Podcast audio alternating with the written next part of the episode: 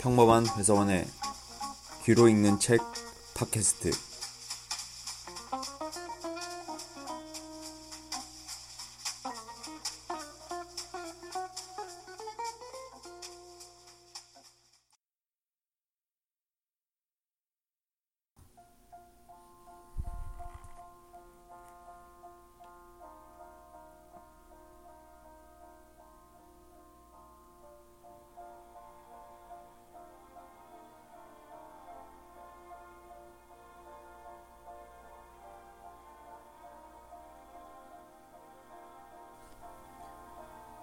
우리 안에는 캥거루가 네 마리 있었다.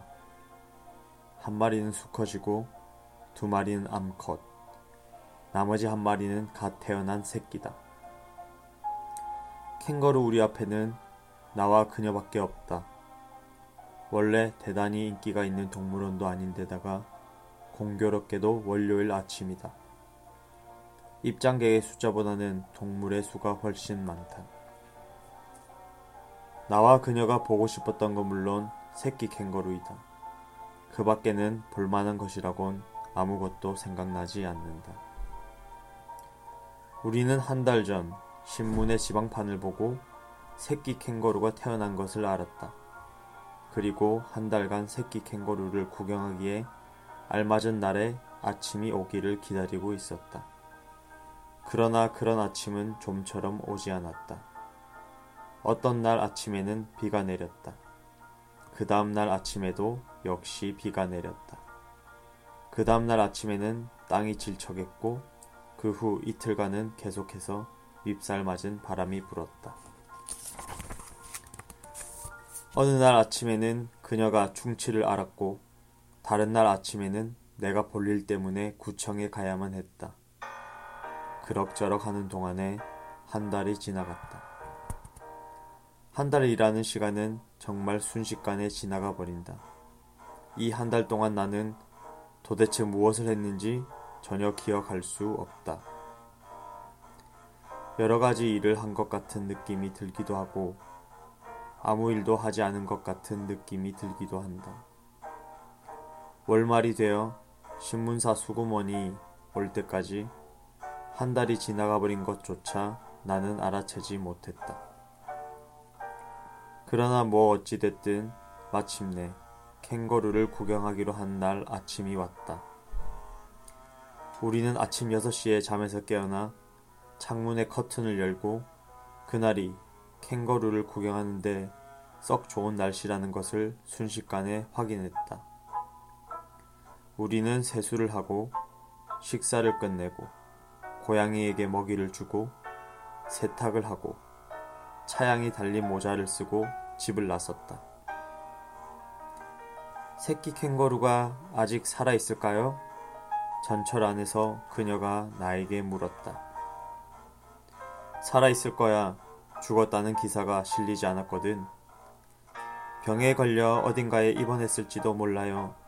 그렇다고 해도 기사는 나지. 노이로제에 걸려 안쪽 깊숙이 틀어박혀 있지는 않을까요? 새끼가? 설마 어미 말이에요. 안쪽에 있는 어두운 방으로 새끼를 데리고 들어가서 꼼짝 않고 틀어박혀 있는 건 아닐까 몰라. 여자라는 건 정말 여러 가지 가능성을 다 머리에 그려보는 존재로구나 하고 나는 감탄했다. 뭐랄까, 이 기회를 놓치면 두 번 다시 새끼 캥거루를 볼 수 없을 것 같은 느낌이 들어요. 그런가? 그런데 당신은 지금까지 새끼 캥거루를 본 적이 있어요? 아니, 없어. 앞으로 볼 거라는 자신은 있어요? 글쎄, 알 수 없지. 그래서 제가 걱정을 하고 있는 거예요. 하지만 확실히 당신이 말한 그대로일지도 모르지만 나는 기린이 새끼를 낳는 것도 본 적이 없고 고래가 헤엄치고 있는 것도 본 적이 없어. 그런데 왜 새끼 캥거루만이 지금 문제가 되는 거지? 하고 나는 항의했다. 새끼 캥거루이기 때문이에요. 그녀는 말했다. 나는 체념하고 신문을 들여다본다. 지금까지 여자와 논쟁을 벌여 이긴 적은 한 번도 없다.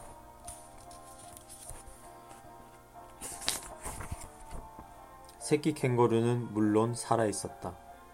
캥거루는 그 어쩌면 그녀가 신문 사진에서 본 것보다 훨씬 자라 있었고 활기차게 땅 위를 뛰어다니고 있었다. 그것은 이미 새끼라기보다는 작은 캥거루였다. 그 사실이 그녀를 약간 실망시켰다. 이젠 새끼가 아닌 것 같아요. 새끼나 마찬가지야. 라고 나는 그녀를 위로한다. 좀 더 일찍 왔었어야 했어요. 내가 매점까지 가서 초콜릿 아이스크림을 두 개 사가지고 돌아왔을 때 그녀는 여전히 우리에 기댄 채 캥거루를 물끄러미 바라보고 있었다. 이젠 새끼가 아니에요. 하고 그녀는 말을 되풀이했다. 그래? 하고 말하고 나는 아이스크림 하나를 그녀에게 건넨다. 그래도 새끼라면 어미의 주머니에 들어갈 거예요.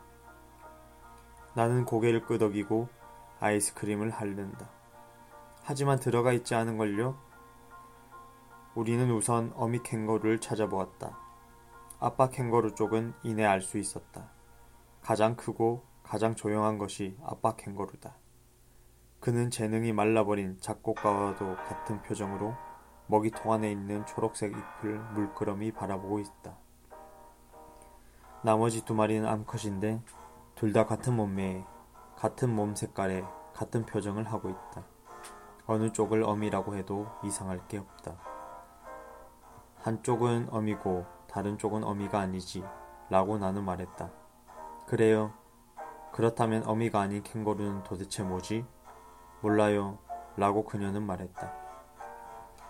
그런 일에는 아랑곳하지 않고 새끼 캥거루는 땅 위를 뛰어다니며 군데군데 의미도 없이 앞발로 구멍을 계속 파고 있었다. 그 혹은 그녀는 지루함을 모르는 생물인 듯 했다.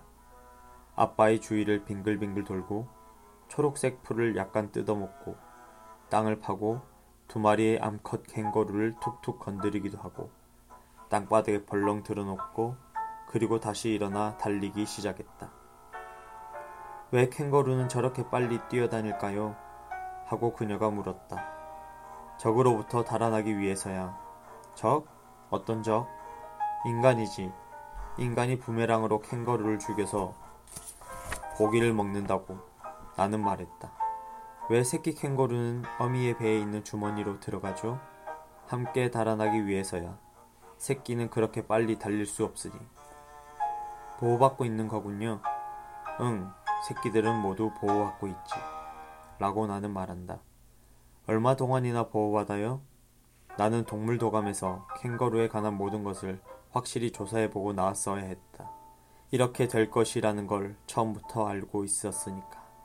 한 달이나 두 달, 그 정도겠지. 그럼 저 새끼는 아직 한 달이니까. 하고 그녀는 새끼 캥거루를 가리킨다. 어미의 주머니 속으로 들어가겠네요? 응, 그럴 거야. 내가 말했다. 이봐요. 저 주머니 속으로 들어간다는 거 멋있다고 생각 안 해요? 그렇군. 도라에몽의 주머니처럼 텐의 획이 소망인 건가? 글쎄, 어떨까? 해는 완전히 솟아올랐다. 가까이 있는 수영장에서 아이들의 환성이 들려왔다. 하늘에는 여름철의 구름이 또렷이 떠 있었다. 뭘 좀 먹겠어? 나는 그녀에게 물었다. 핫도그, 그리고 콜라. 그녀는 말했다. 핫도그를 파는 사람은 젊은 아르바이트 학생이었고 외건 모양을 한 포장마차 안에는 대형 카세트 라디오가 놓여 있었다. 핫도그가 다 구워질 때까지 스티비 원더와 빌리 조엘이 노래를 불러주었다. 내가 캥거루 우리로 오자 그녀는 봐요 하고 말하며 한 마리의 암컷 캥거루를 손가락으로 가리켰다. 봐요 주머니 속으로 들어갔어요. 확실히 새끼 캥거루는 어미의 주머니 속으로 들어가 있었다. 배의 주머니는 커다랗게 부풀어 올라 있었고 뾰족한 작은 귀와 꼬리의 끝부분만이 위로 삐죽 튀어나와 있었다. 무겁지 않을까요? 캥거루는 힘이 세니까. 정말? 물론, 그래서 지금까지 살아남은 거야. 어미는 강한 햇살 속에서 땀 한 방울도 흘리지 않았다. 아오야마 거리에 있는 슈퍼마켓에서 오후 쇼핑을 끝내고 커피숍에서 한 잔 마시고 있는 듯한 그러한 느낌이었다. 보호받고 있는 거군요. 그래. 잠들었을까요? 아마도. 우리는 핫도그를 먹고 콜라를 마시고 나서 캥거루 우리를 뒤로 하고 나왔다. 우리가 떠날 때에도 아빠 캥거루는 아직도 먹이통 안을 들여다보며 잃어버린 음표를 찾고 있었다. 어미 캥거루와 새끼 캥거루는 한 몸이 되어 시간의 흐름에 몸을 맡기고 쉬고 있었고 신비한 암컷 캥거루는 꼬리의 상태를 시험하듯 우리 속에 도약을 되풀이하고 있었다. 오랜만에 더운 날이 될 것 같았다. 이봐요, 맥주라도 마시지 않겠어요? 그녀가 말했다. 좋지. 나는 대답했다.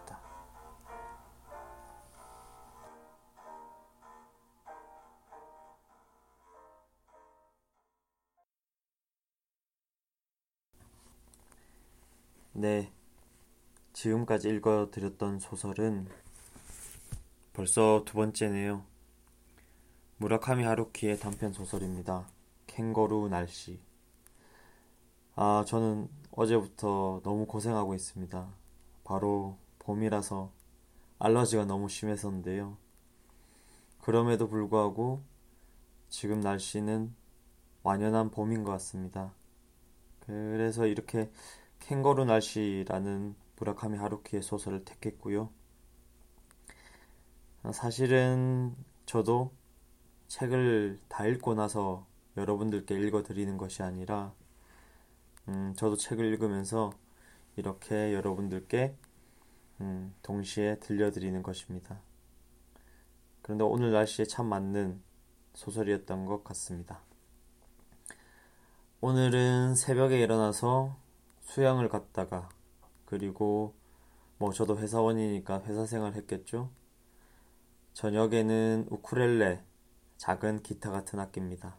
우쿨렐레를 쳤고 다시 회사로 복귀해서 내일 출장 준비를 했습니다.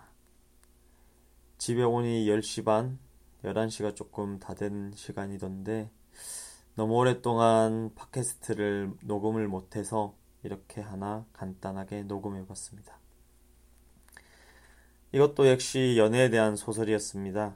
음, 음, 오늘 수영을 했고 우쿨렐레 쳤고 일을 했고 팟캐스트를 했고 결국 일과 세 가지의 취미 생활을 했는데요.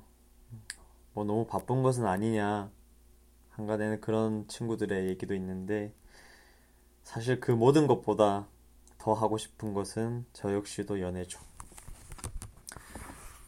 그래서 오늘은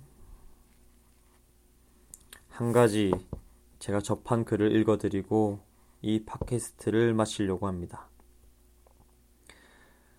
뭐, 사랑과 연애에 관한 글입니다. 한번 읽어보겠습니다.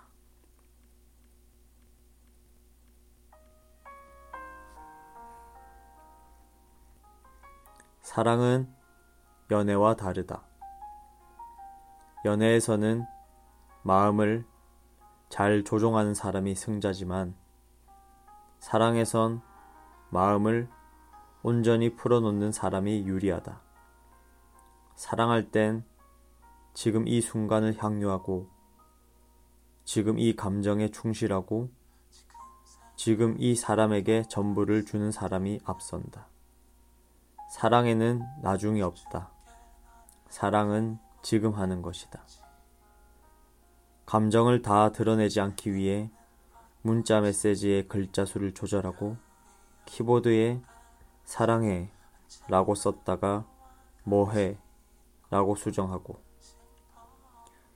밀고 당기기를 연구하기 위해 연애 지침서에 밑줄을 치는 것이 아니라 사랑한다고 말하면서 당장 바닥까지 뛰어드는 것이 사랑이다. 슬픈 만큼 온 마음을 다해 울고 기쁜 만큼 온 마음을 다해 웃어야 한다.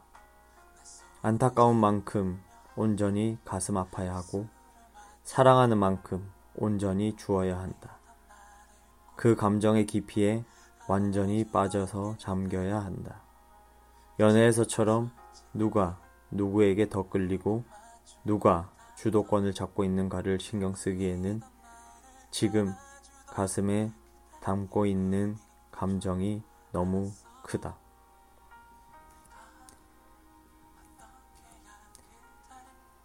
여러분의 삶에 따뜻한 흔적이 되길 바랍니다. 평범한 회사원 이준호였습니다.